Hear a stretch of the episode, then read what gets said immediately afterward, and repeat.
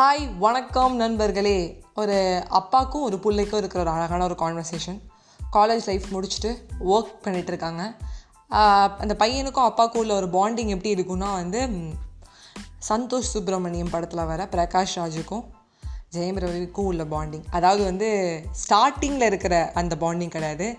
Climax வரும்போது பிரகாஷ் ராஜ் எப்படி ஒரு அண்டர்ஸ்டாண்ட் பண்ணிக்கிட்டு ஜெயம் ரவி போக்கு கூடுவாரோ அந்த மாதிரி ஒரு பாண்டிங் ஸோ அந்த பையன் வந்து அவங்க அப்பா கிட்ட வந்து ரொம்ப ஃப்ரெண்ட்லியாக ஒரு விஷயம் சொல்கிறான் அப்பா எனக்கு ஒரு பர்சன் டிசர்வ் பண்ணுறதுக்கு எதுவுமே இல்லைன்னு நினைக்கிறேன். உடனே என்னடா கொஷினே புரிகிற மாதிரி இல்லையே. இன்கம்ப்ளீட்டாக இருக்கே. நல்லா தெளிவாக சொல்லு எனக்கு. ஒரு டூ மார்க் கொஷினாவது சொல்லு.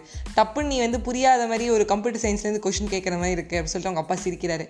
அப்படி இல்லைப்பா எனக்கு ஒரு டிசர்வபிளான ஒரு பர்சன் வேணும். அப்படின்னு நினைக்கிறேன் அப்படிங்கிறாரு. அப்படின்னா நீ எப்படி நினைக்கிற? என்ன மாதிரி சொல்கிற அப்படின்னு ஒரு எக்ஸாம்பிள் கேட்குறாரு அதாவதுப்பா நான் சுற்றி என்னை சுற்றி ஒரு நூறு பேர் இருந்தால் கூட என் தனிமையை என் லோன்லினஸை புரிஞ்சுக்கிற ஒரு ஆள் எனக்கு தேவைப்படுறான். அது வந்து பொண்ணாக தான் இருக்குன்னு நான் நினைக்கல. ஒரு பையனாக கூட இருக்கலாம். இல்லை ஒரு தாத்தாவாக இருக்கலாம்.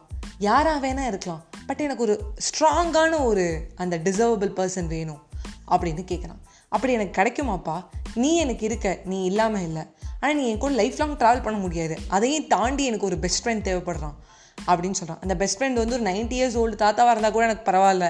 I will be chit chat with சில்லாக chat பண்ணுவேன் அப்படின்னு சொல்கிறாரு உடனே எங்கள் அப்பா ஒரு அழகான ஒரு பதில் சொல்கிறாரு அதுக்கு முன்னாடி சொல்கிறார் நண்பர்களே. என்னடா இன்னைக்கு ரொம்ப வந்து அப்படியே ஒரு மாதிரி என்ன சொல்ல சப்மிஸ்வாக ரொம்ப பொறுமையாக சொல்கிறேன்னு பார்க்குறீங்களா எல்லாருக்குமே இந்த ஒரு ரிசர்வ்லான ஒரு ஆசை இருக்கும்ல.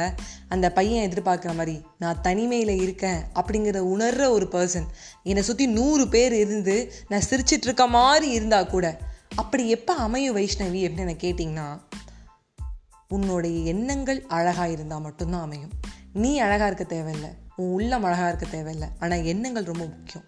ஏன்னா எண்ணம் போல் தானே வாழ்க்கை? அந்த எண்ணங்கள் அழகாக இருக்காதனாலையோ அப்போ அந்த பையன் ரொம்ப நல்ல பையன் ஜெயம் ரவி மாதிரி உள்ள ஒரு பையன் அப்போ அவனுக்கு எண்ணங்கள் இல்லையான்னு எனக்கு கேட்டிங்கன்னா நம்ம தெரிஞ்சோ தெரியாமையோ யாரோ மனசை எங்கேயோ கஷ்டப்பட்டுட்டு தான் இருக்கும். யாருமே ராமர்னு சொல்லிட முடியாது. யாருமே வந்து கிருஷ்ணர்னு சொல்லிட முடியாது. இல்லை யாருமே வந்து ஒரு மகத்தான மகாத்மா காந்தின்னு சொல்ல முடியாது. யாரோ ஏதோ ஒரு இடத்துல ஒரு தப்பு பண்ணிடுறோம். யாரோ மனசை நோகடிச்சிடுறோம். எண்ணங்கள் ஏதோ ஒரு இடத்துல நம்மளுக்கு சப்புன்னு ஒரு மிஸ் ஆகிடுது அந்த எண்ணங்கள் தூய்மையாக இருக்கும்போது அந்த எண்ணங்கள் வந்து வழி வகுக்கும் போது உண்மையாகவே நீ டிசர்வபிள் பர்சனாக இருப்ப. உன் லோன்லினஸை புரிஞ்சுக்கிட்ட ஒரு ஆள் இருப்பான். அந்த ஃப்ரெண்டு உனக்கு கண்டிப்பாக கிடைப்பான் அப்படின்னு நான் சொல்கிறேன் பாய் பை நண்பர்களே.